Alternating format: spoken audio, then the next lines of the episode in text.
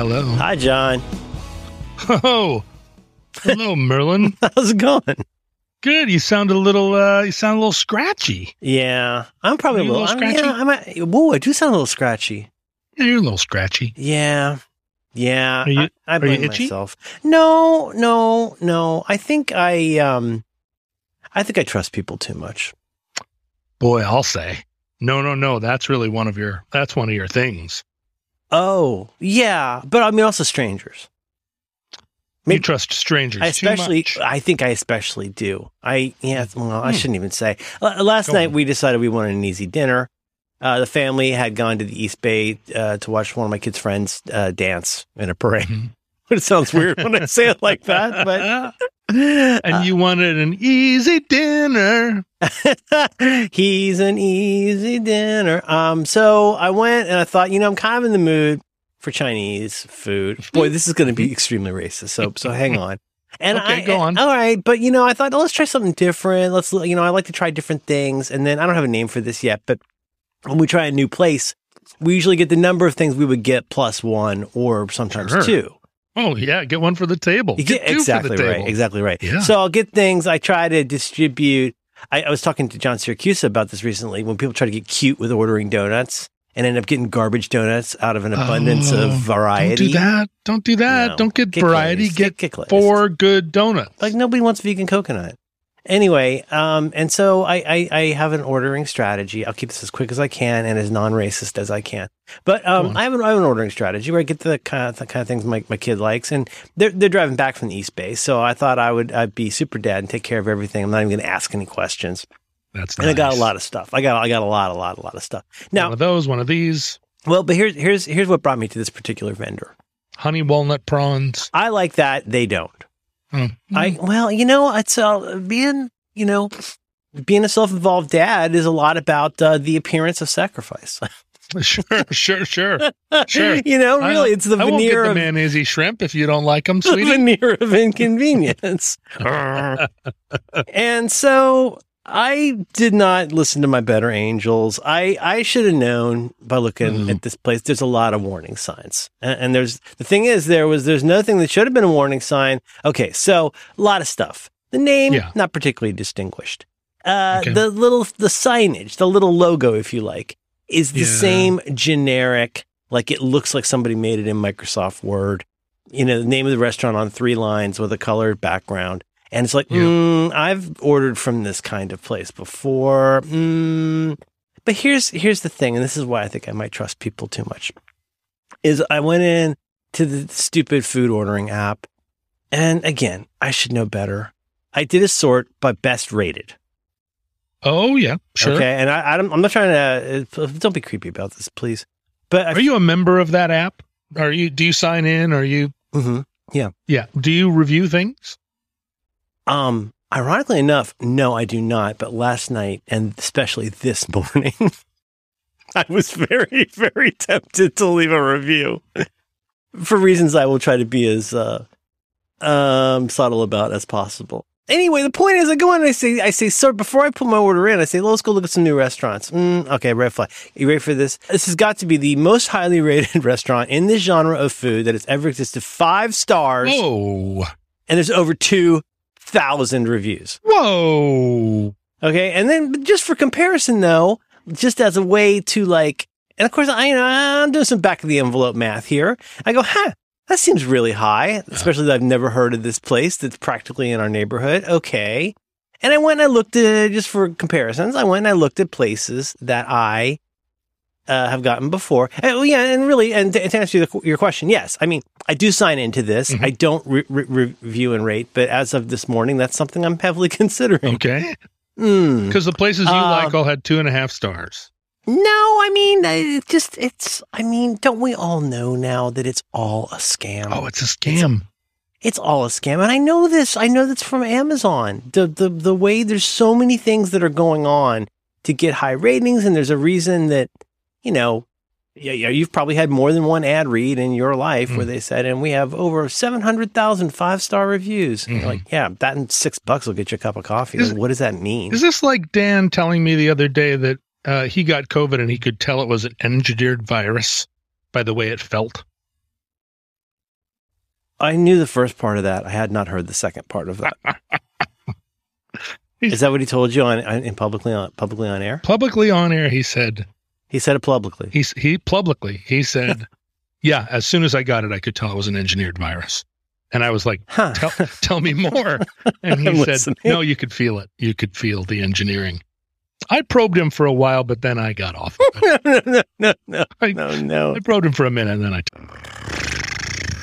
So anyway, the dude um delivering it took a took a long circuitous way and because I'm a magical thinker, I'm already thinking to myself, uh oh boy, uh, this is just going to be a thing. Here it comes. And the food arrived, and yeah, I, we had like 14 pounds of food, and I brought it up, carried it up. I did the thing I do after I walk up the steps. I yell, "Food!" And everybody knows that means you come and eat the food when you feel Trump, like it. Trump, Trump, Trump, Trump, Trump, Trump. Opened it up. Everybody's got things they're excited about. It's like that episode of uh, Gilligan's Island where they find the seeds and grow vegetables. Mhm. Remember that? Yeah, And you remember Mrs. Howell running around really fast because of the sugar beets? yeah. We sow the seeds. Mrs. Howell grows the seeds.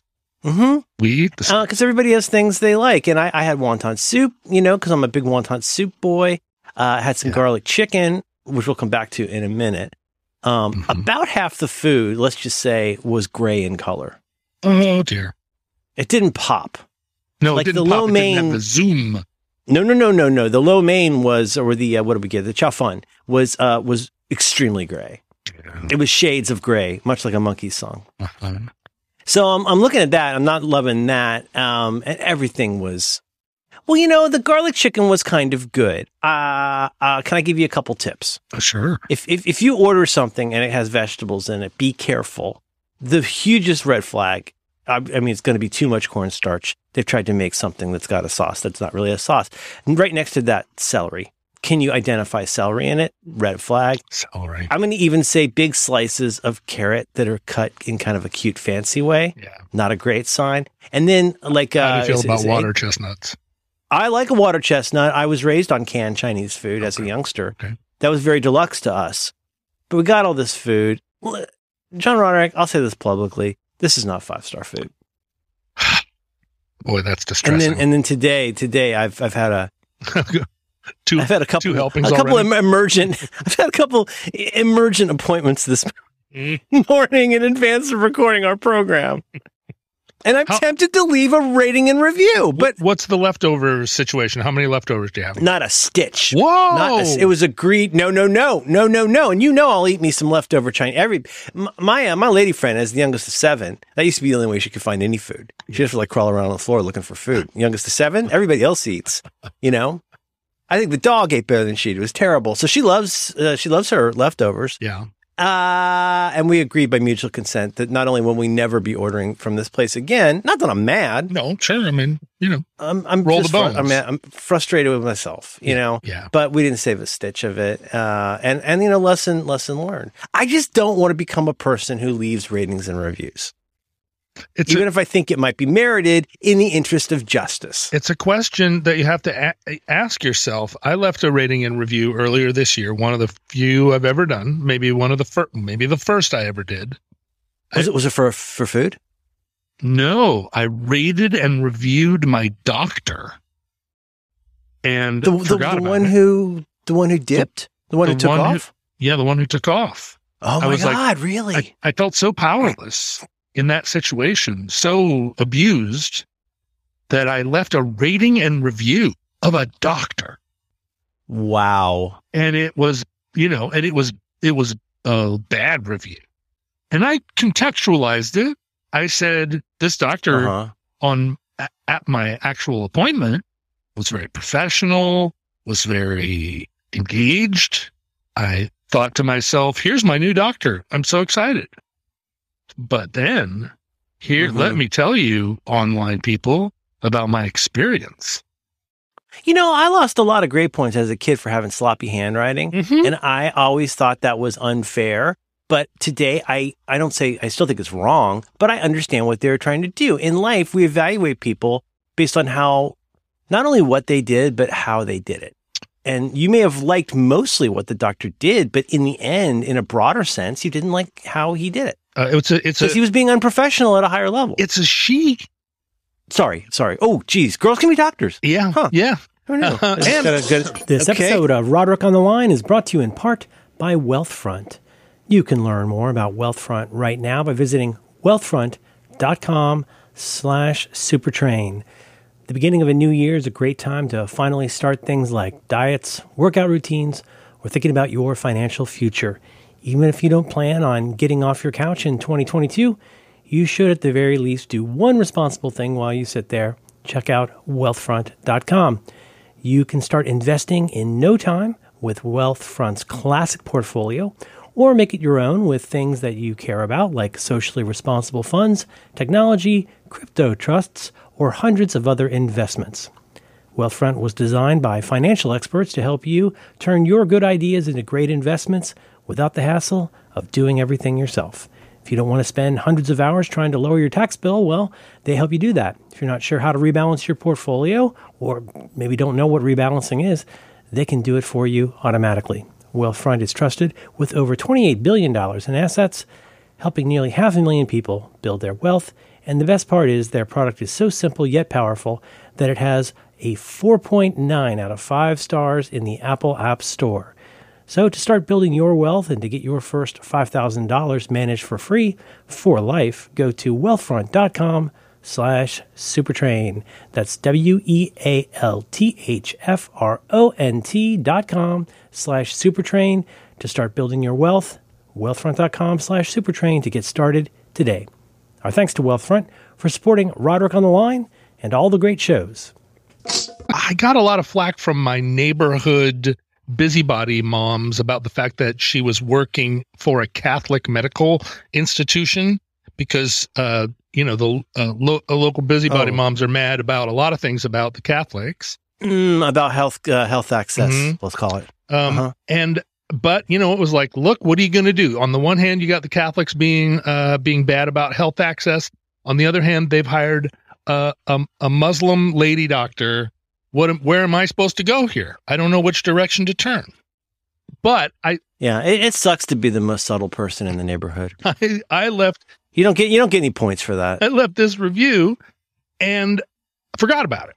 Well, a month later, something because the internet, you know, constantly something popped up in my email or some some notification that I forgot to turn off was like, "Hey, you know, your your online review has gotten a lot of faves." And I was like, "What?" And I went Oh no. online and here's my review and it's got like a bunch of faves. Is your name on it? Well, yeah, because I signed in with Google and I'm like, oh, no, no, no, no, no, no, no, no, no. I, the, the, this was in a moment. I had a moment and I felt this was like this was like yelling at United Airlines on Twitter. I had a moment. I got it off my chest. You know, it's like, oh, I'm a, I'm, I'm just doing, I'm doing fine in life, but this airline sucks, and I had to say something about it, or I had to yell about Firestone tires. you start to feel you start to feel like a crazy person. Yeah. Nobody likes the way nobody likes the way they look after they've been, you know, any of those things like Yeah. public, angry, Oh. emotional. The emotional one is a huge part for me. But you know, you know, but like uh, uh, eh, the the thing to leaven that with, well, obviously never do it. But you have to when people do do that, it's understandable because I, I don't. I, I hope the people that I'm acquainted with never see that as the first course of action. I know for for myself, like uh, that that to me is like the court of last resort. Is the like I've been I've been patient, I've been gracious. You know, this mountain's covered with wolves. Like, why? What do I have to do to get you? Right, get a new customer service person, or you know that you know that kind of experience, Mhm. and eventually you're like, look, I, you make me feel you're you're gaslighting me. I feel like, by which I just mean you're acting like I'm crazy and I'm not. Mm. You're treating me, you're setting me up to be a nut because you can make this private. Oh, please DM us to be able to talk about Yeah. this. No, no, I want you to do it. I want you to do it here. I'm not here to be convenient for you. I've done everything I can to l- let you do your job in a normal way. And just in passing here, I used to think this was only true of things like grocery delivery and food delivery services, but now I do think it's true of airlines. If, if everything's fine as long as nothing goes wrong. Everything's fine as everything goes flawlessly as long as it goes flawlessly, but it's a zero or a one. Either it's going to go flawlessly or you're going to have to just start completely over.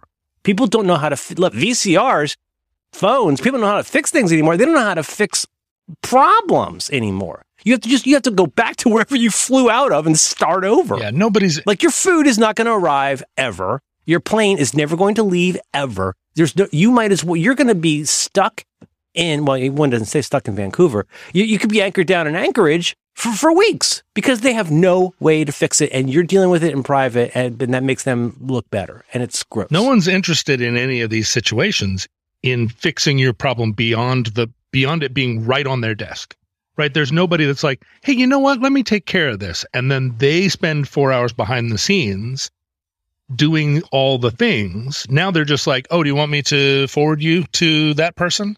And you're like, no, no, you're the one that knows where things are. You're the one that understands your billing system. You're the one that Please don't do anything that ends this call. Yeah. I don't want to have to start this all over again. You've had that experience, Oh, right? you know, I'm just like, I'll hold. That, that that's becomes SOP now. Yeah, you is just like, oh, did you not write any of that down? I have to start this all over with a new person and then wait again. Like that's the ultimate. That is systemic gaslighting. well, so this situation with the doctor, I'm realizing now, I was set up to fail because the original, I didn't go leave a review about her that hour or that day or that week.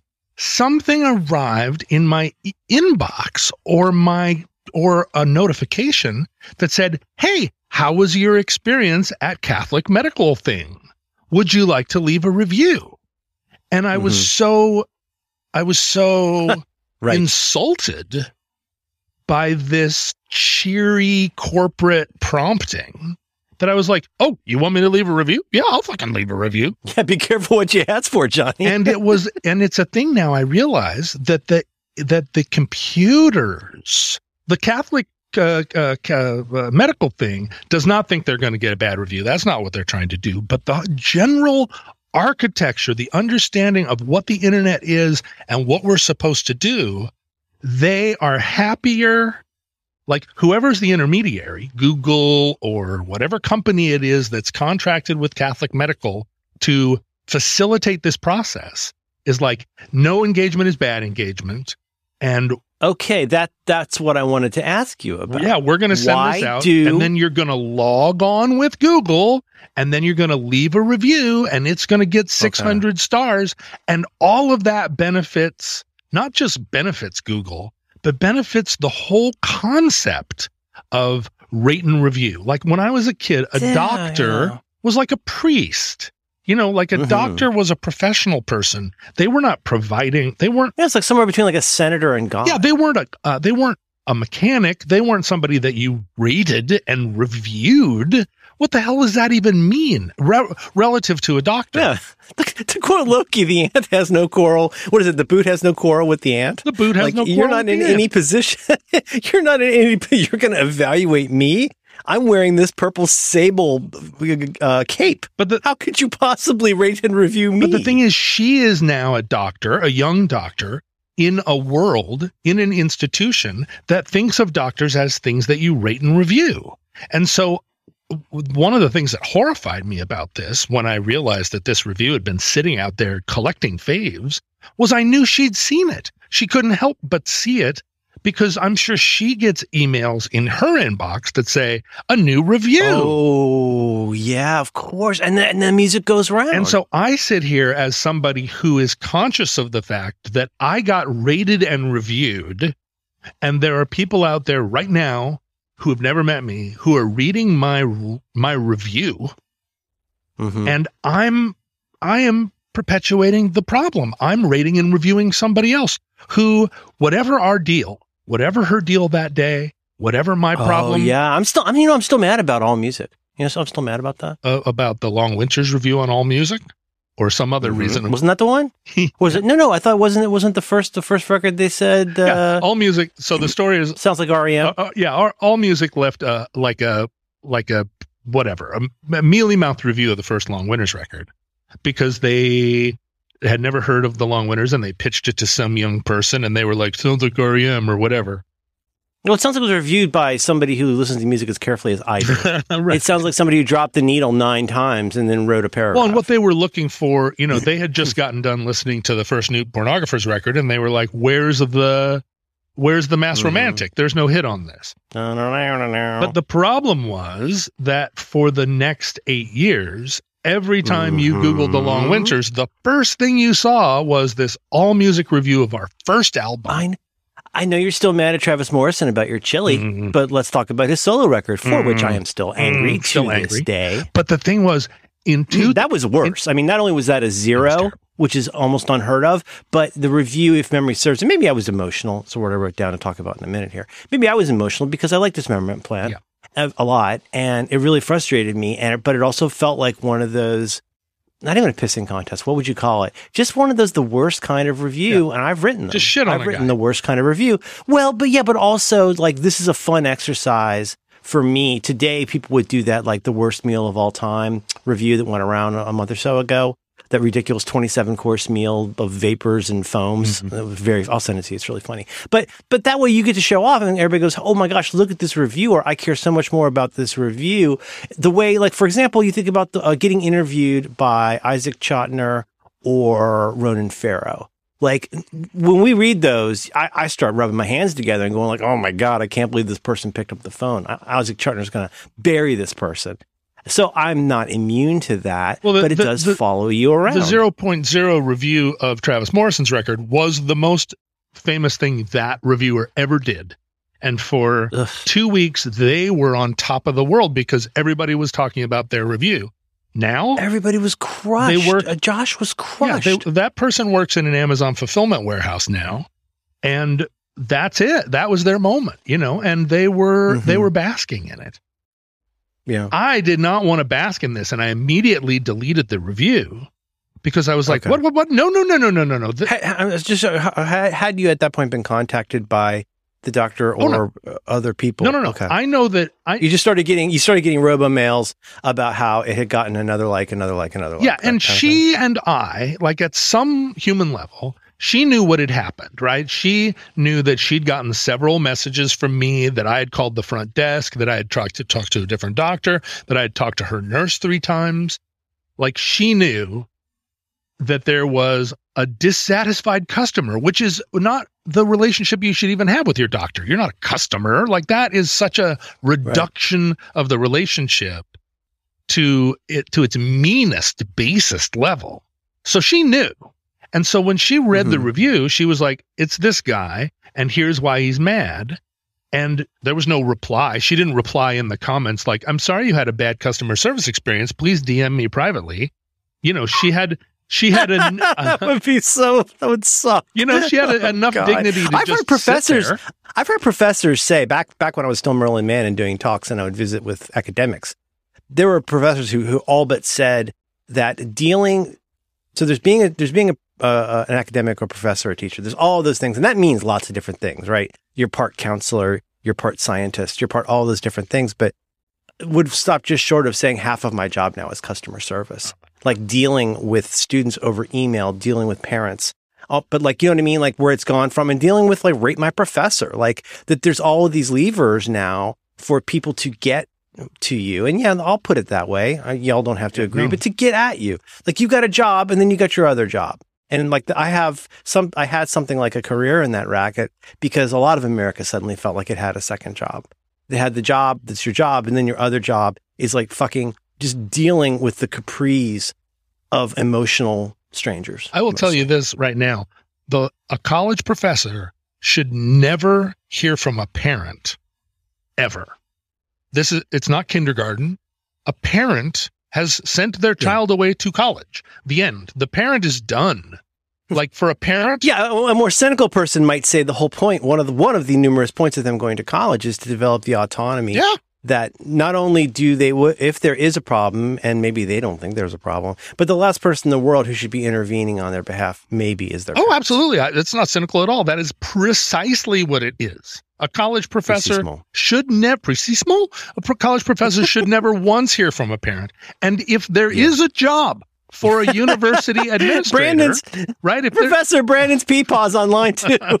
if there's if there's a Should I put him through? if the administration has He's any job at all, it is to take those comments from angry parents and filter them so the professor never hears them. Right? Like what? Look if you do that to John Houseman in the paper chase. Look to your left, look to your right. Both of these students had their parents contact me. Brendan's mother has called me and she is not being failed. Brandon's Mima is very disappointed. Oh, insane. Make him wear a jacket, Professor. I took it- he gets so cold. I took it down and I was humiliated. I was humiliated that my bad review of this uh, uh, of this doctor had ever reached the doctor, let alone influenced anyone in the world. Even though I w- I did at some level want to say this behavior is is bad behavior for a young doctor, and you maybe are young and so don't understand yet that part of your doctor job is to deal with anxious patients who can't get their meds and you Yeah. you can't just blow them off or reroute them through a phone tree but part of that problem was it used to be when you called catholic medical you could say hey my doctor's not responding and some other doctor would get on the phone and say can i help and in this case Mhm. i went That's why they give him beepers.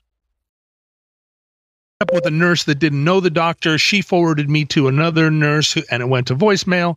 You know, it was like, okay, now I'm in a situation where under normal circumstances, I would be able to solve this on my own and the problem would be registered without me leaving an online review because there would be other Mhm. professional people who recognize that this was a profession and not a thing where you're, it's not a job for the love of God. You didn't go to medical Yeah, it's a, it's a, it's a, it's a vocation, an occupation. It's a, yes. hmm So the uh, only other online review I've ever left when I bought my truck, I was exhausted. I was at this used car dealer. I was getting the hard sell from a bunch of smarmy dudes who had gel in their hair. I didn't even know that was still a thing.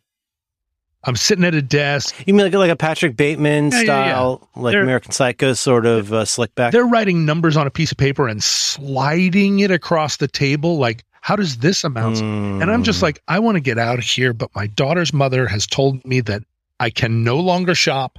I have to buy a truck today. I've been shopping for months, Mhm. I've been shopping for years, and today is the day. And she's trying to be helpful, right? She's trying to say, today is the day. But un- encourage you to be decisive. Close this up. exactly. But unfortunately, I've yeah. dealt with in my search, I've gone to 15 car dealers where I kind of liked the people, where they were real straightforward. Unfortunately, on this day, the day that she's declared is the day, I'm at a bad car dealer. And let me tell you their name Northwest Mo- Motorsports. And they deal with Mm. uh, jacked up pickup trucks. You know, they're selling pickups, they're selling big trucks. And that's what I want. Right, thanks to Northwest Motors. I want a big truck, right? And I went to one of their locations, and the guy behind the uh, the guy sitting at the desk who was like, "How can I help you find the big truck of your dreams?" He had a "Let's Go Brandon" thing behind his desk, and I was like, "I'll tell you how that I, how you can help me today, Uh. and that is that I'm going to leave your uh, your establishment." And he was like, "Whatever, bro." I was like, "Whatever, bro." But I ended up because I was looking online and I saw a truck that I wanted. I ended up at Northwest Motorsports in Lynnwood. And I'm sitting there and I'm realizing, oh my, You're running into all the stuff that terrifies me. These are all Larry David moments awful. that I am It was terrified awful. of. and they're giving me this this smarm. And then and I'm like, okay, I'll buy the truck. Just give me the truck. This is the amount. That's fine. and as the smarmy dudes behind the scenes are gearing up to tack on a five thousand dollar maintenance contract that they don't Mhm. present as optional, they're like, okay, man, They put on that undercoating back at the factory. yeah, they're like, we're going to take care of you. Do you want the gold or the platinum? And I was like, I don't know, the gold. And they're like, Are you sure you don't want the platinum? And I'm like, ah, just give me the gold.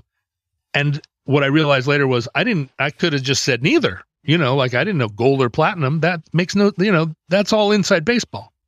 But the kid, Well, that's like when you ask a little kid, which you don't get to decide whether you're going to go to bed, but we'll let you pick which jammies you want to wear. except in the, in He's basically asking you which jammies which you want jammies do you want to wear? And it's a, and it's a scam. It's a racket, right? They're just, they're tacking Yeah, on. it is a scam. That's ta- true. They're tacking on scams. The guy's trying to be, he's super duper, my friend. I'm going to get you the best interest rate, bro. Just sign here and here and here. It's Mhm. all, it's all a racket.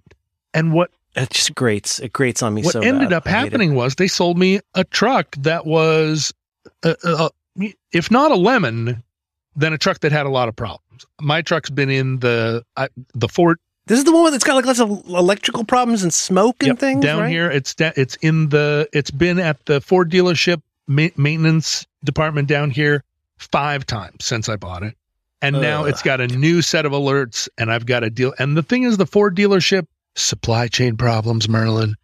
When they take Oh, supply chain when they chain. take the truck Mhm. in, they're like, "We'll get it back to you in 14 days." So far, they've never offered me a loaner vehicle.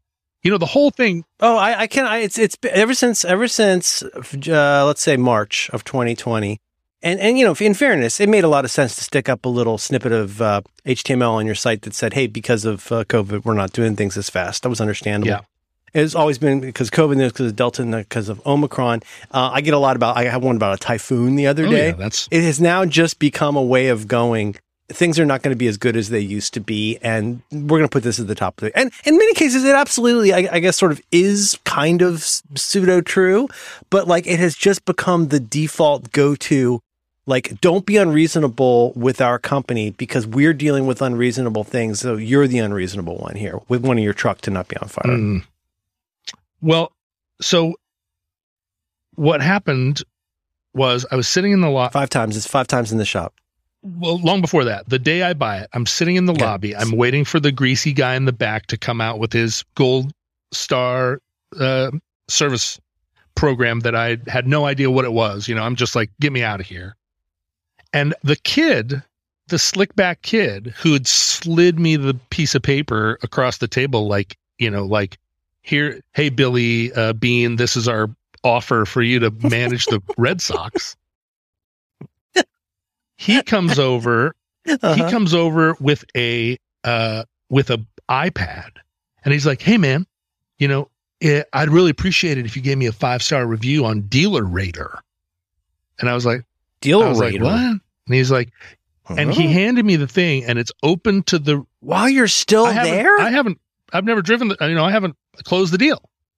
And he's like, uh, you know, just ha- just give me that five star review on Dealer Rater, bro. And I'm like, and he's got the iPad and it's open to Dealer Rater. It's open to something like that. Hmm. And so, and I'm just like, yeah, sure, sure, man, yeah, uh, five star review. And and I wrote some comment like, yeah, this is, you know, like I bought a truck from these guys and they seemed like they were doing a good job, you know. And I send it out into the world. Well, Mhm. ever since the day after the day I bought it, I have felt like that was a terrible experience. They were awful, sleazy car dealers. And out there in the world is a review with my name on it saying, yeah, you know, Brandon and, and, you know, Jeremy were great, uh, and five stars all around. You know, they're real, they're real, you know, they were real Right. decent dudes. Now you're part. You're part of that machine of announcing how many five star reviews. yeah, they have. dealer rater. And so as I say this, deal as I say this to you, Merlin, I'm going on dealer rater right now. Here I go. I hope this is the password. I don't think it is. You never know. Nope, that's not it either. To uh, let's see, what if it's this one? I'm going to go on there and I'm going to say these guys are sleazes. Oh. Can, can I say a word about reviews and ratings while yeah, you're doing please that? because I, I, I, I, I have to begin just by saying how how many thoughts I have about this that I've, I've discussed in other places. I, I've I have a lot of feelings about what we're describing here, A- and I think I won't go into all of them, but there's a lot to ratings and reviews that are super fucked up in my mind. And I won't, I won't go into what I will say is this. I try to ask myself, I, I am slightly incurious about what other people use ratings and review, f- reviews for, but my gut is that there's a lot of disingenuousness from everyone in ratings and reviews. That there's a lot of axe grinding, there's a lot of anger to come back to that word, there's a lot of emotions, and there's a lot of feelings of wanting, feeling like you have been, not you, but one has had some power taken away from them and you're going to bring a little bit of frontier justice to this to bring some power back to you. I think a lot of what makes everything terrible right now is our mutual feeling as a planet of having lost power. And I think one way that we try to get that back is through things like ratings and reviews or web comments, any of any of those kinds of things. But what I want to say is, yes, I am curious about what everybody else is using it for. I I feel dumb that I did not recognize that 2,000 five star average reviews for a, a cheap ish Chinese restaurant in the western part of town seems a little crazy. But now, you know, fool me five times, shame on everybody. Here's what I want. What I want, Mm. I want to be able, like when I rate, uh, when I give uh, Everlong by Foo Fighters five stars, for that's for me. Or like when I heart a song on Spotify, that's for me. If it's being used by anybody else, including Spotify, it doesn't really concern me. That's for me, especially back in the days of iTunes. That's how I could identify songs that I like, albums that I like, artists that I like, include stuff like skip counts and all that kind of cool stuff and make playlists. But that I did not rate any of that as a performance for other people or as a part of some bi- bigger machine. I did it for me. And John, that's really all I want with any of these fucking apps. I just want to be able to have a private thing where I can say, Hey, don't get f- food from this place anymore. Or, you know, it doesn't have to be stars, but I wish there was a way for me to mark this in a way nobody sees, including other customers, including the company itself. I just want a way to remember, you know, hey, this place was, this is the place that was really gross. But will be even more handy. Oh, you know what? This place sucks, but they have this one really, really good dish. Or this place is amazing, but they have these two really terrible dishes. Don't order that again. That's all I want. I want prac- I want a practical ability to create a legacy of historical quality for something that's just for me. But instead, people are out there running around shucking and jiving. John, I'll bet you dimes to donuts. I'll bet you uh, just at least a couple of those 2,000 five star reviews were from people who got a free meal for giving a positive review. Wow. I don't want to sound cynical. What? Really? I'm just going to say They maybe that. Why didn't you get a free I have, meal I have then? so many. I didn't get a free meal. I got great food. And then now today, you know, t- today I got the San Francisco Trots. Ugh. I'm just saying. Anyways, that it's really frustrating to me, and the whole the way that we wield these as a cudgel against strangers is really frustrating to me. And in the case of, but like what it gets back to though is what is it for? And again, incurious about what other people say mostly, but like what is it for? Well, like a good let's let's get away from the word rating and review. Criticism would be another word.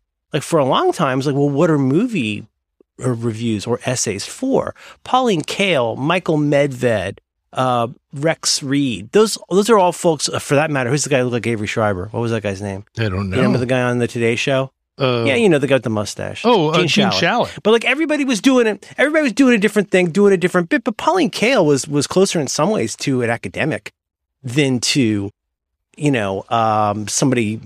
I don't know, even to say Rotten Tomatoes because that's just reviewers. But an innovation of Siskel and Ebert was thumbs up, thumbs down because they made subtext text and they said, hey, whether or not you hear, listen, read these reviews, thumbs up means we think you should see it. I think you should see it. Thumbs down means I think you shouldn't see it.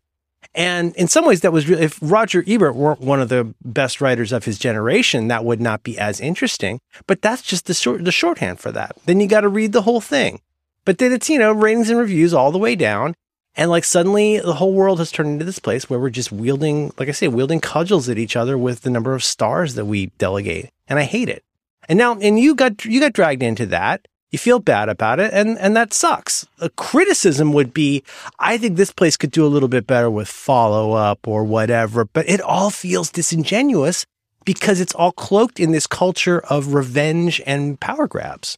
You know what I mean? No, I do, and and We're trying to what I don't understand is how much. I, what I don't understand is what will it take to get most people. Uh, I'm talking about all of our listeners, for instance, and and a lot of them work in computers and a lot of them are part of some small cog in building this architecture and they don't see themselves that way they see themselves as doing something good or you know trying to make this better trying to make this more efficient trying to do this. But but at a at a key level the whole idea is broken. The whole idea of what the internet is is and should be doing and is and what and it, whether or not it helps whether or not it makes our lives better Mhm. the whole thing is wrong all it does. And and there are pl- when I say this type of thing, I get plenty of letters from people that are like, "Well, back in the day, you didn't used to be able to, you know, call your mom, and now you can. So you're wrong. You know, the internet's done a lot." And think about, you know, you didn't used to be able to get toilet paper delivered to your house, and now you can. And it's like, all right, all right. I'm Right. not saying that that progress hasn't happened, but there's something Mm-hmm. fundamentally wrong. the preponderance of evidence is that it is not it's no longer just a place where we go get the equivalent of a university education on our own. We get to be autodidacts and we get to connect with old friends. Yeah we've had that for a while. It's possible. It can be done. But all of the outgassing and effluvia of everything that came with that you can't just walk right past that and go yeah yeah yeah but i found i found uh i found my english teacher on facebook. Like that doesn't that one cool thing doesn't mitigate against all the incredible shit that comprises most of the day-to-day internet. And what, so, you know, I, it's been a year since I was on social media and I mm-hmm. find myself for, for nine months, I never went there at all, never went. And then it was another one of these. I got an email or a text or some kind of a notification I hadn't turned off and something, or no, I was reading the news and they were like, "Oh Mhm. yeah, you know, look at this. There's incredible footage of a helicopter crashing into a baby carriage." And I was like, "Wow, I mean, how can I miss seeing that?" And I clicked on it, and it was like, "Oh, surprise! It's taking you to Twitter!" Ha ha! And I was like, "Oh wow, Twitter! Whoa, I haven't been here in nine months." And look, I've got some messages, and I went and read them, and they were all nice. You know, there wasn't a bad one. Maybe there was one that was like, "Feed your kid," but most of them were nice. And I was like, "Oh, Twitter." And then I cl- Well, so what would have been like sit there sitting there like um floating in amber for 11 yeah months? what i did what i did you know as soon as the bean dad thing happened i i, I made my twitter private i shut it down Mhm. and then Yeah. i scoured it with the exactly the same program that whatever troll what whatever millennial troll used to find every instance that i used the word jew i trolled it with the same program and i deleted as every millennial friend i ever had told me to do years ago. Oh no dude delete everything. Like you know so i knew so many people that deleted everything from their twitter. All of their everything other Mhm. than the last 10 posts you know? And i was like no twitter's an archive of all my thoughts and feelings. And they were like no dude delete it all I used to feel that way. I used to feel that way very deeply. oh man you know twitter it's like my I was proud of what I'd Oh, done. me too. I was proud of what I'd me done. there. too it was like no this has been my life like i'll look back at this and smile to 50 years from now i went through i deleted it all and then i was like i read uh, uh, you know at some point in that first three days i read a because everyone you know like there were i couldn't help myself you know i would go on and i would open up the feed and i would see Right. 8,000 people saying Bean Dad should be in jail. And, and I would Mhm. shut it down. But in one of those, I saw a tweet from Matt Howie that said, I'm really disappointed in John for uh, turning or for shutting down his Twitter. He should be here to face the music or whatever Mhm. as part of a, you know, Matt Howie's speaking as part of the culture, the Twitter culture. Like, you know, shutting it down is the coward's way, and you need to be here to face the music. Uh, you know, and he referenced somebody who had been in a similar situation who had stayed there to face the music as an example to me. And I was like, ah, you know, so I, I cleared it all of all of, you know, of every bad thing I ever said, of every time I said, eh, you know, well, I don't know what, uh, anything, uh, every word I could think of, you know. And then I, Yeah, but that's part of the problem is like it's one thing to, clear out ethnic references and another thing to be like you're just if you if you choose to look at anything anybody has ever said wrong. I mean, this is a very mm, I don't know. I mean, uh, so didn't somebody have a famous line, secret police kind of person say, "Give me you know four lines written by any person and like I could put them in jail." Yeah. Like you can if you're going to be willfully and I'm I'm not guessing because I think it might have been a Nazi, but um or maybe Stalin, but but if you are choosing to, and this is not about anybody in particular, but if you're choosing to to deliberately look for things that encourage a misunderstanding or certain impression of somebody, you're gonna. Oh yeah, it. for sure. I mean, I went. It's the law of large numbers. There's enough out there. I deleted every time I said, Marlon, stop being a bitch. You know, like every word I could Mhm. think of, like, oh, you know, wood paneling. It's like, no, no, no, you can't talk about wood paneling. And so I Don't left the. Twitter up there. You know, I left it alive. so, uh, so if you wanted to, you could go. You know, all all you 4chan trolls that got tired of outing cheerleaders who had sexted their boyfriends and had migrated into this world where you thought you were working for justice by finding every time somebody, you know, said something in 2011 that you don't like. Like you guys go through it, scour it, you know, find the words that I missed, whatever. It's up there. It's it's alive. I still am technically on Twitter. Well, so after that first time I looked at Twitter back, you know, 6 months ago, I shut it down. I didn't look at it again. And then I got another one of these, you know, I was following some news article about a helicopter that crashed into a baby carriage and I and I ended up on Facebook. You got you got to look at that. You got to check and it out. And so then there were mm. all these comments from people that, were, you know, over on Gary's Van, a place I used to love to be where people would talk about our shows. I followed something there. I, you know, I had an interesting little bit and then I saw somebody say something I didn't like and I shut it down. But I've, I, I noticed over the last, around Christmas time, I was creeping back. I was looking at Facebook. Oh, really? I commented on a thing. I went on Twitter. I, I sent somebody a tweet.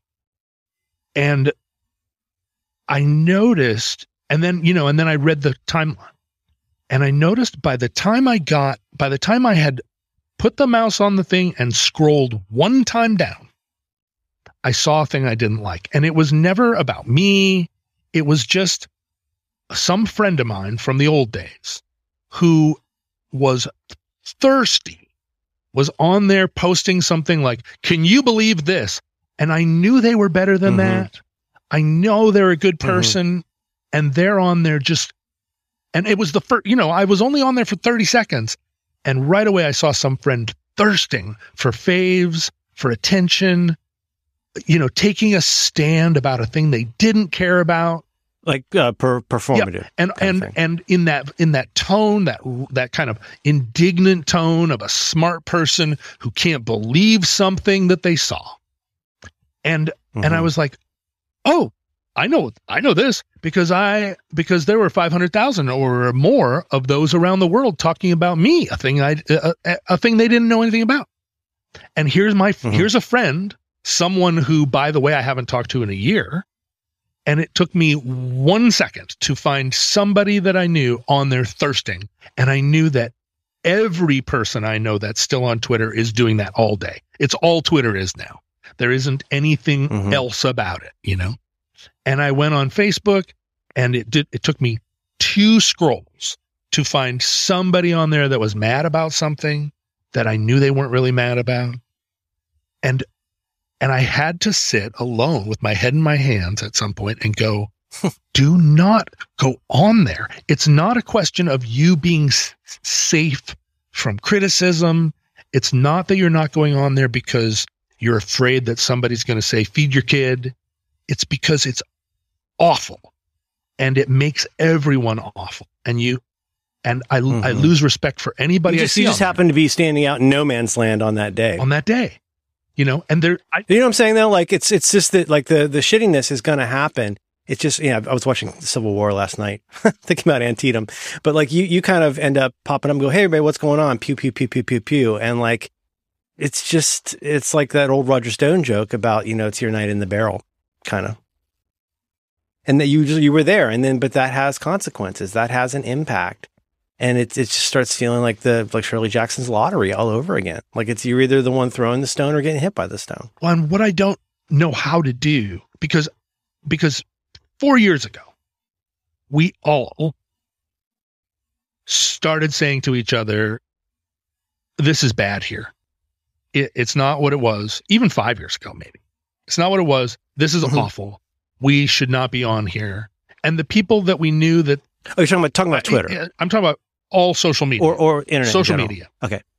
And and all and all the internet because I just didn't, I didn't know if that was a Trump. I know it was a, if that was a Trump reference, but you're talking about like the the way that the, way that we talk to each other became more caustic, and the platforms seemed to be making it easier to be intentionally or unintentionally terrible. I, to think each other. for me, it started the first time I said something about politics, and a and a Bernie Sanders supporter who was a fan, you know, a young beardo who had been listening to our show for a long time, wrote me, and they were like unaccountably furious at something I'd said Mhm. about uh, about public policy that seemed like like an innocuous thing. They were unaccountably furious. And when I and because back then I used to reply to people and say, "What the fuck are you talking about?" They they were like, "You don't understand. You know, this is what is going to happen, and and Bernie's going to fix it, and you you don't understand." And I and I Mhm. replied to them like, "Who the fuck are you, twenty two year old, telling me I don't understand? What the fuck have you ever done?" And then Mhm. a third person chimed in and said, you know, hey, John, that's a bad look for you to talk to somebody who cares about the world. And I was like, who the fuck are you? Who the fuck are, not only who the fuck is he, but who the fuck are you to talk to me? This kid doesn't know shit and you don't know shit. And I, and all of a sudden this thing was welling up in me and I was like, wait a minute.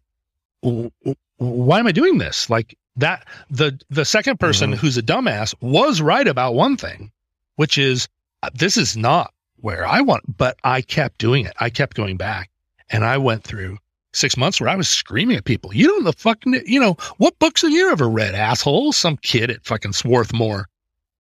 And that was the beginning of the end for me. You know, uh, the problem was I spent another five years on there arguing, sh- just saying shitty things to people, you know, embarrassing myself.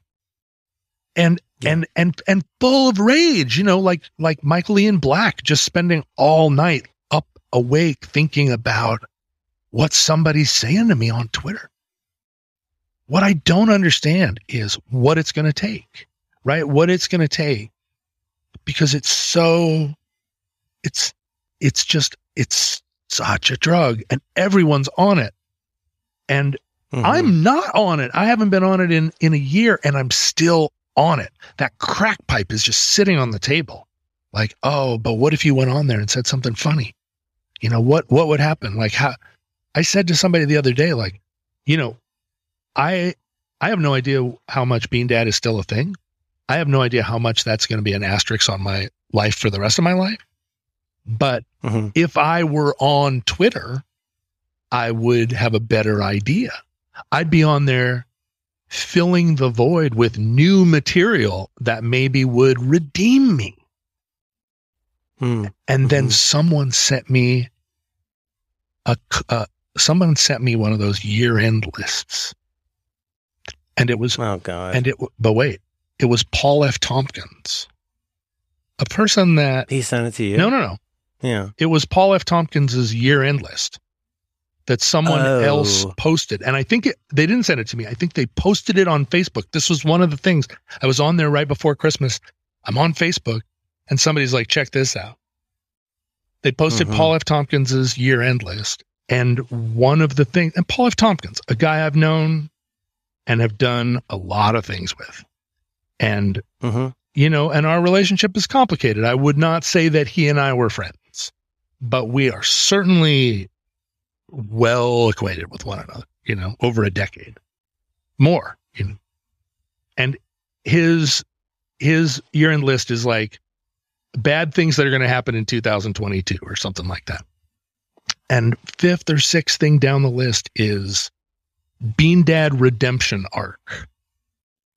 hmm So so Yeah. he's already in front of it, right? He's already like, here's the joke. This is the year that Bean Dad's, you know, that he's going to do something. He's going to he, Bean Dad, not John Roderick, not a guy he knows, not his friend or his his mm-hmm. compatriot, but like Bean Dad redemption arc. Like it's already, it's he's he's already shutting it down before it's before it's on anybody's lips, you know. And but the thing is, it's not just negative there for me. You know, it's not just, I can see it.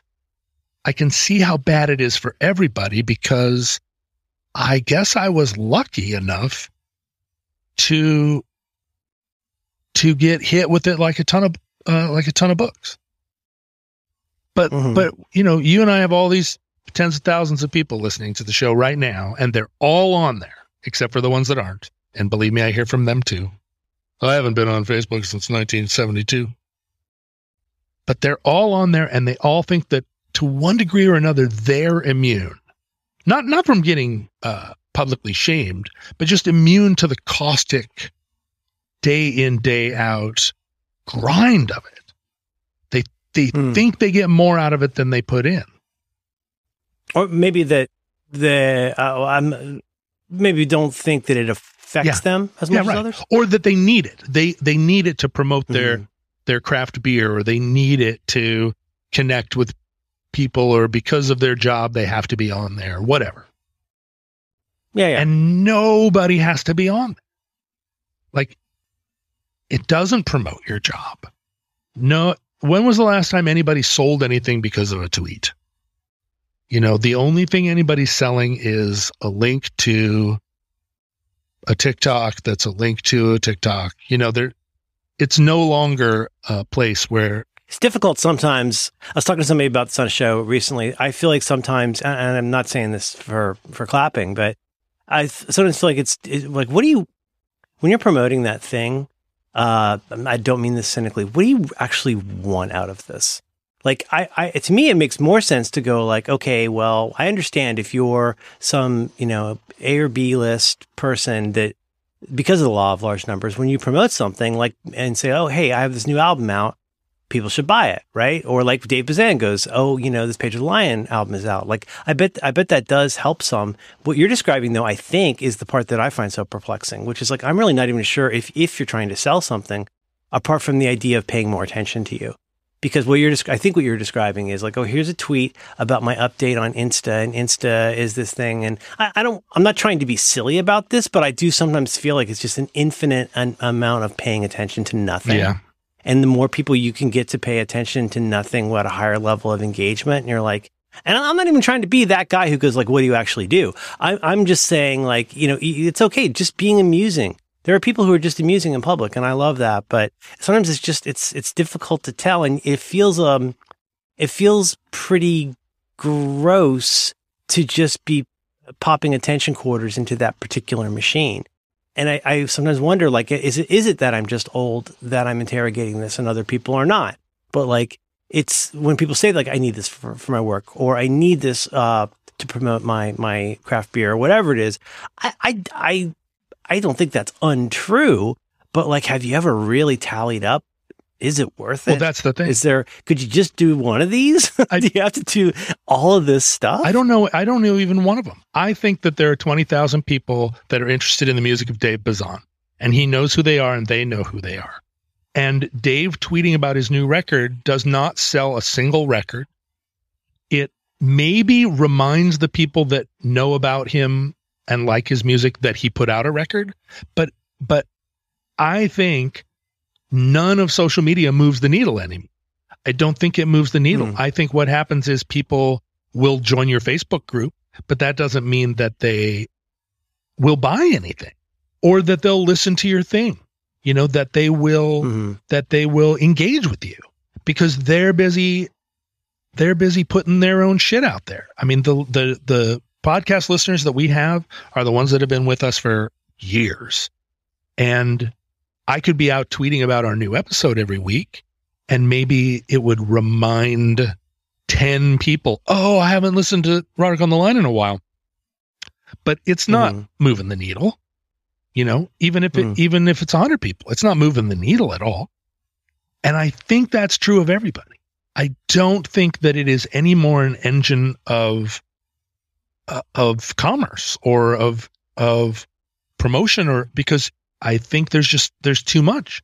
You can't you can't follow everybody's link to their Insta and you can't and and and so you can't follow anybody's link to their Insta because it's just a and especially now it's uh, they're putting an ad in every four times you know like i that was Yeah. the thing i i hadn't seen where i was stunned when i logged onto twitter and it was like oh wow look at them monetize like every It's it's weird tweet. though how it comes for me. It comes in waves where there will be days where I feel like I hardly see any um, promoted tweets, but then there'll be like, it feels like every third or fourth one some days. And I, I wonder if it's just me, but no, you're right. There is that. And, you know, with Instagram, I mean, well, I don't want to get into it, but like I, I can't see most stuff on Instagram because I don't have an Instagram account. Oh, And there's a lot of times where I want to see it and I click through. I deactivated my Facebook over a decade ago. I had Instagram for a little while. It was kind of fun for a while and I had it again. Anyway, but the point is like there is stuff where it's like, I, if you can't see it, well, I'm in very much in the minority, um, with that stuff, but suddenly I feel very pure that, that I haven't written a rating or review for this. I, I don't have diarrhea anymore. So I don't want to be, I don't want to, you know, drag them as they say. I do wish I could say the food was great and it gave me the shits. But see, then, then I feel like I'm going to run into things and I'm going to have to contact, I'll get contacted by them. You Want know, like when people contact people. free meal on- for a five star review. well, yeah, like what can we do to make you change this? You see that a lot on Amazon. But yeah, maybe we should all just keep to ourselves. I- I don't know. maybe so. That's nice. it's a lot. It's a lot of five star reviews. It's nice to talk to you. I give you a five star review, Merlin. Oh, thanks, man. I uh let's see. I well, my feelings about you are complex. Yeah, was it three and a You're half sort stars? of like the people who leave the. Well, it's complicated. I remember the the. I, I don't know if this is the first time, but the time that this is still really comes to mind was, um, okay. So, like for example, I remember in 1998, um, my dear friend and bandmate Mike Coleman gave me the uh, Pet Sounds box set Oh, yeah. um, the box set of that that time, um, which was wonderful. Had all that acapella stuff. I remember at one point going and looking up Pet Sounds on Amazon, and there were a lot of really bad reviews, and the really bad reviews were from super fans of the Beach Boys and super fans of Oh, Pet really? Sounds who were mad because they thought it was a naked cash grab to keep releasing all of these. Like you know, I mean, like for example, you look at something like straight off the dome, uh, ELO, for example. You look at there's certain bands that have so many greatest hits, so many best ofs. I mean, that would always always comical to me. How many albums at Camelot or wherever music bar would be best of ELO? Um, and then, but then you know, people feel like, oh, you- you're trying to rip me off. You're putting this out. The quality's not good. So people who loved the Beach Boys, people who loved God Only Knows, were leaving two star reviews because they were mad about what what was being sold and how it was being sold. And that's silly. And when you go in, you might uncover some of that. You know, you click through on the name of some of these folks and they're just so goddamn angry about everything.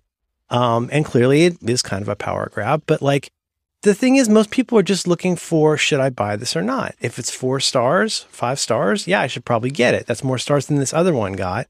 Well, the reason that you didn't pick that other one is because somebody is mad that this didn't have audio commentary by Van Dyke Parks or whatever. Oh, yeah. Van Dyke And it's like- Parks.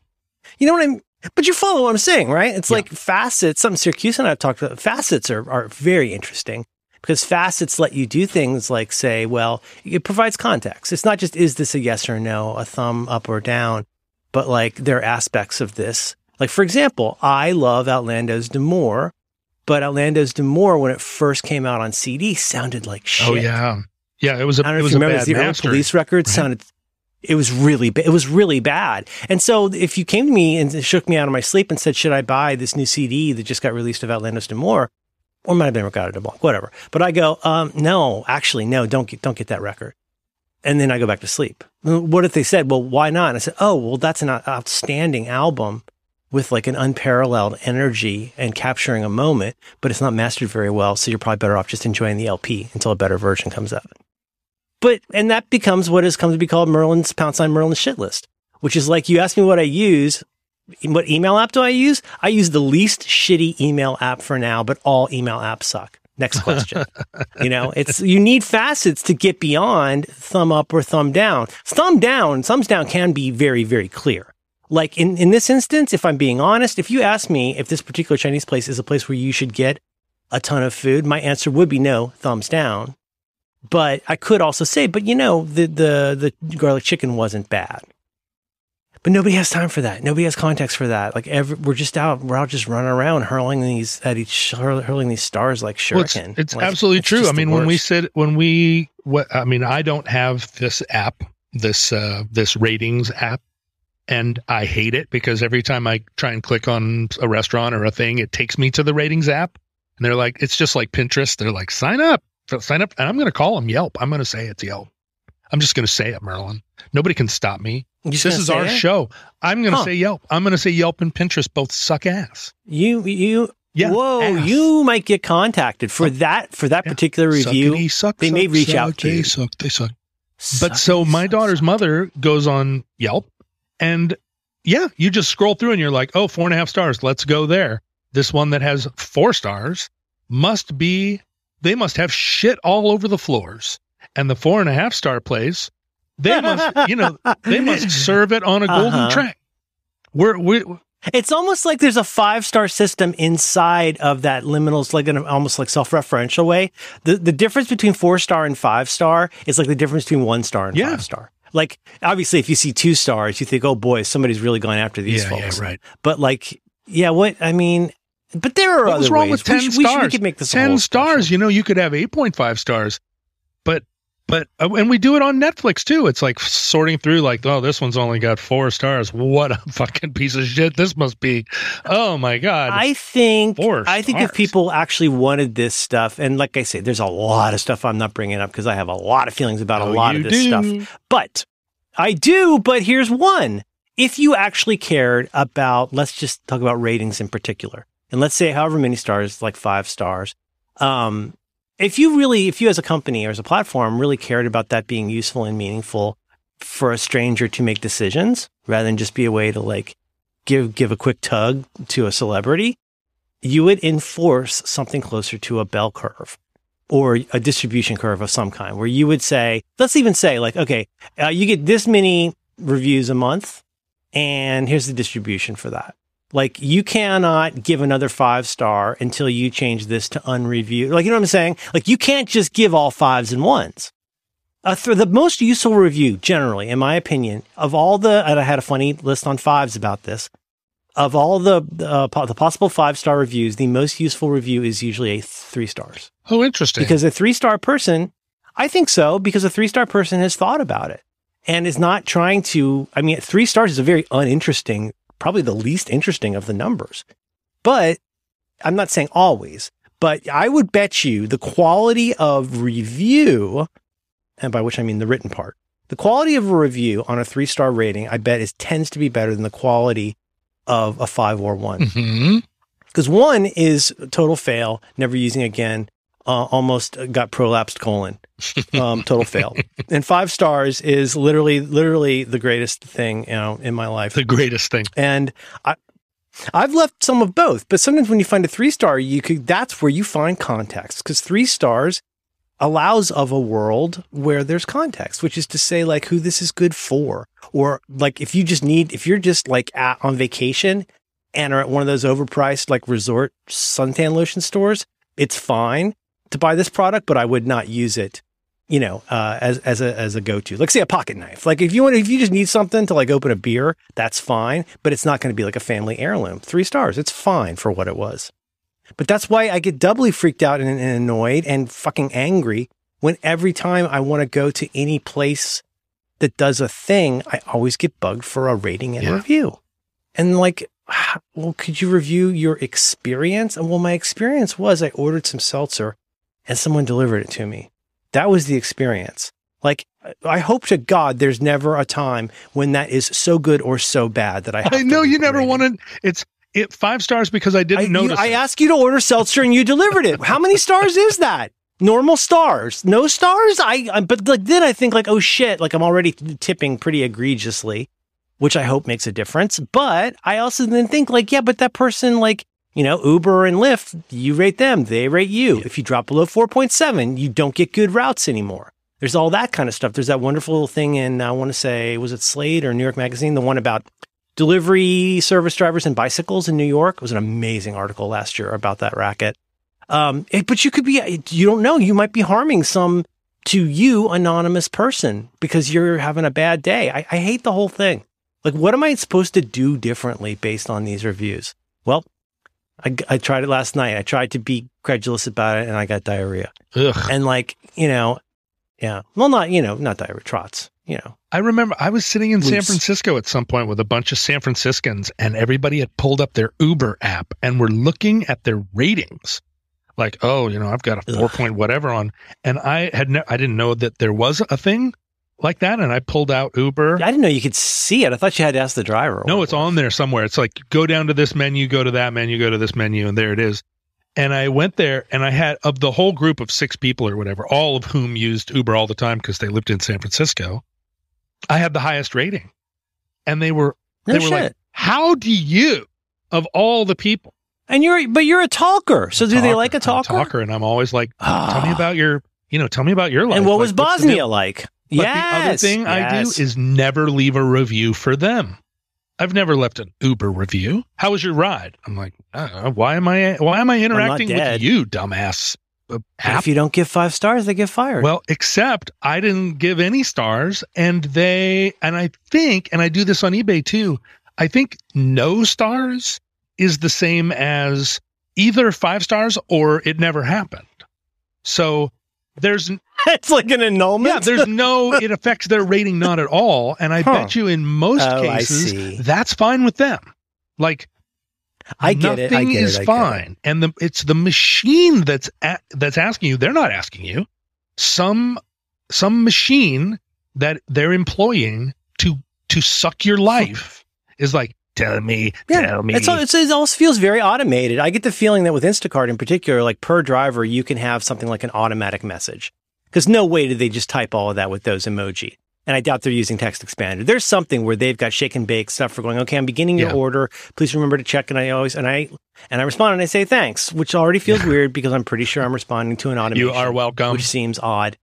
You are welcome. Should I kill this driver or not? important. You hold their fate in your hands.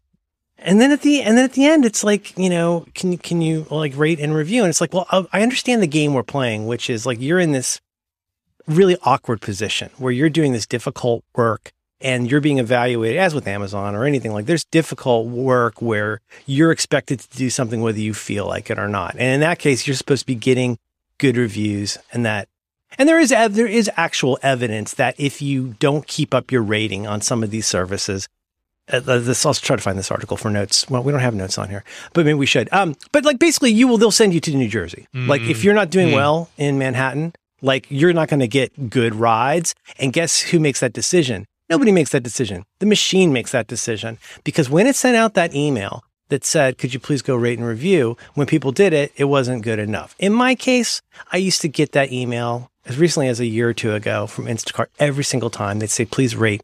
And review it really makes a difference. And I would go and I'd give the person five stars. And you know what happened, Hmm. John? I would get an email auto response to my human response to their auto response. The auto response that I got back would say, We're glad to hear you had such a good experience. We do not, the phrase I think was, we do not proactively monitor five star reviews, but if you need anything else from us, let us know. Hmm. So basically they said, Oh, cool, fuck you. Yeah, right. Like they didn't even they did they couldn't even be bothered to like pretend that they're grateful that I did it and gave a good review. It- like what is this for? It's it's really does start to feel like like there's some kind of like great AI that's milking us for something. Yeah. And like each star that we squeeze out of a teat like is being used for something and I don't know Leave what. no reviews. It's it. the only thing that can that No can beat the machine. Leave no reviews. Never leave a review except I'm Oh, a I see what you're saying. In- inter- interesting game. Yes, um, that's right. The only winning move. The, the, the only review I'm ever going to leave is this new one that I just wrote for Northwest Yeah. Motorsport on dealerreview.com or dealerrater.com that says, here Dealer goes. Rater. Dealer Rater. You know, when I was buying this truck, the salesman Eric put an iPod in my hands and said, Hey, bro, give us a five star review. It really helps. So I did, even though the transaction wasn't completed. I said, and I'm quoting Hmm. my actual review here. I said in my review, everyone, here's here's the review I left, and you can hear it in my voice that I don't like it. Is it a hostage statement? Yeah? I said everyone was cool. Period. They don't wiggle on price, Whoa. and the car needed to be washed and detailed, but it was a pretty effortless experience. Period. That was my whole review. Five stars. Hmm. I, I you Huh. know, it's like read between the lines. they literally five stars, John. They literally could not do, have They done have done better. Five stars. and then I said, Mm-mm. now six months later, I can say that dealing with Northwest Motorsports was a negative experience. Their finance guy, Jesse, Mm. rooked me into a $5,000 service plan by making it seem like it came with the truck. Everyone at the dealership knew it was a Canadian truck that had been imported as some kind of racket, but they didn't say so directly. They told me they couldn't show me the Carfax because the person who had access, I already don't care, and I'm still going. Show me the Carfax because the Uh-huh. person who had access to Did it Did you just write this? Sorry, John. Did you write this just I'm writing now? it as You I, as I now. speak. The person Oh, who oh, had okay, access okay. to it was gone for the day. They took two weeks to get me the Carfax, and I had to ask for it three times. And that was how I learned it was a Canadian truck. I don't care anymore. I don't even care about my own review. But I'm going to post this. I'm going to post it. Oh, I don't want to. I just don't want. Would you mind if I? Would you mind if I give you a rating? Yeah, for go that? ahead. Three stars. Oh. Actually, you know what? I'm going to change my review and my rating. I'm going to give you 11 stars. Whoa, thank you. That was literally the greatest thing Hey. that I have ever heard. Will you follow me Mar- back? Merlin, I Marlon, I love Marlon, I love your review, but we Oh, don't man. monitor I just those no. reviews. Alas, I used to be a big fan of John Roderick, but alas, I have to change this to a two star review because he doesn't know my name. Alas. Okay, that's really it. I got to do this.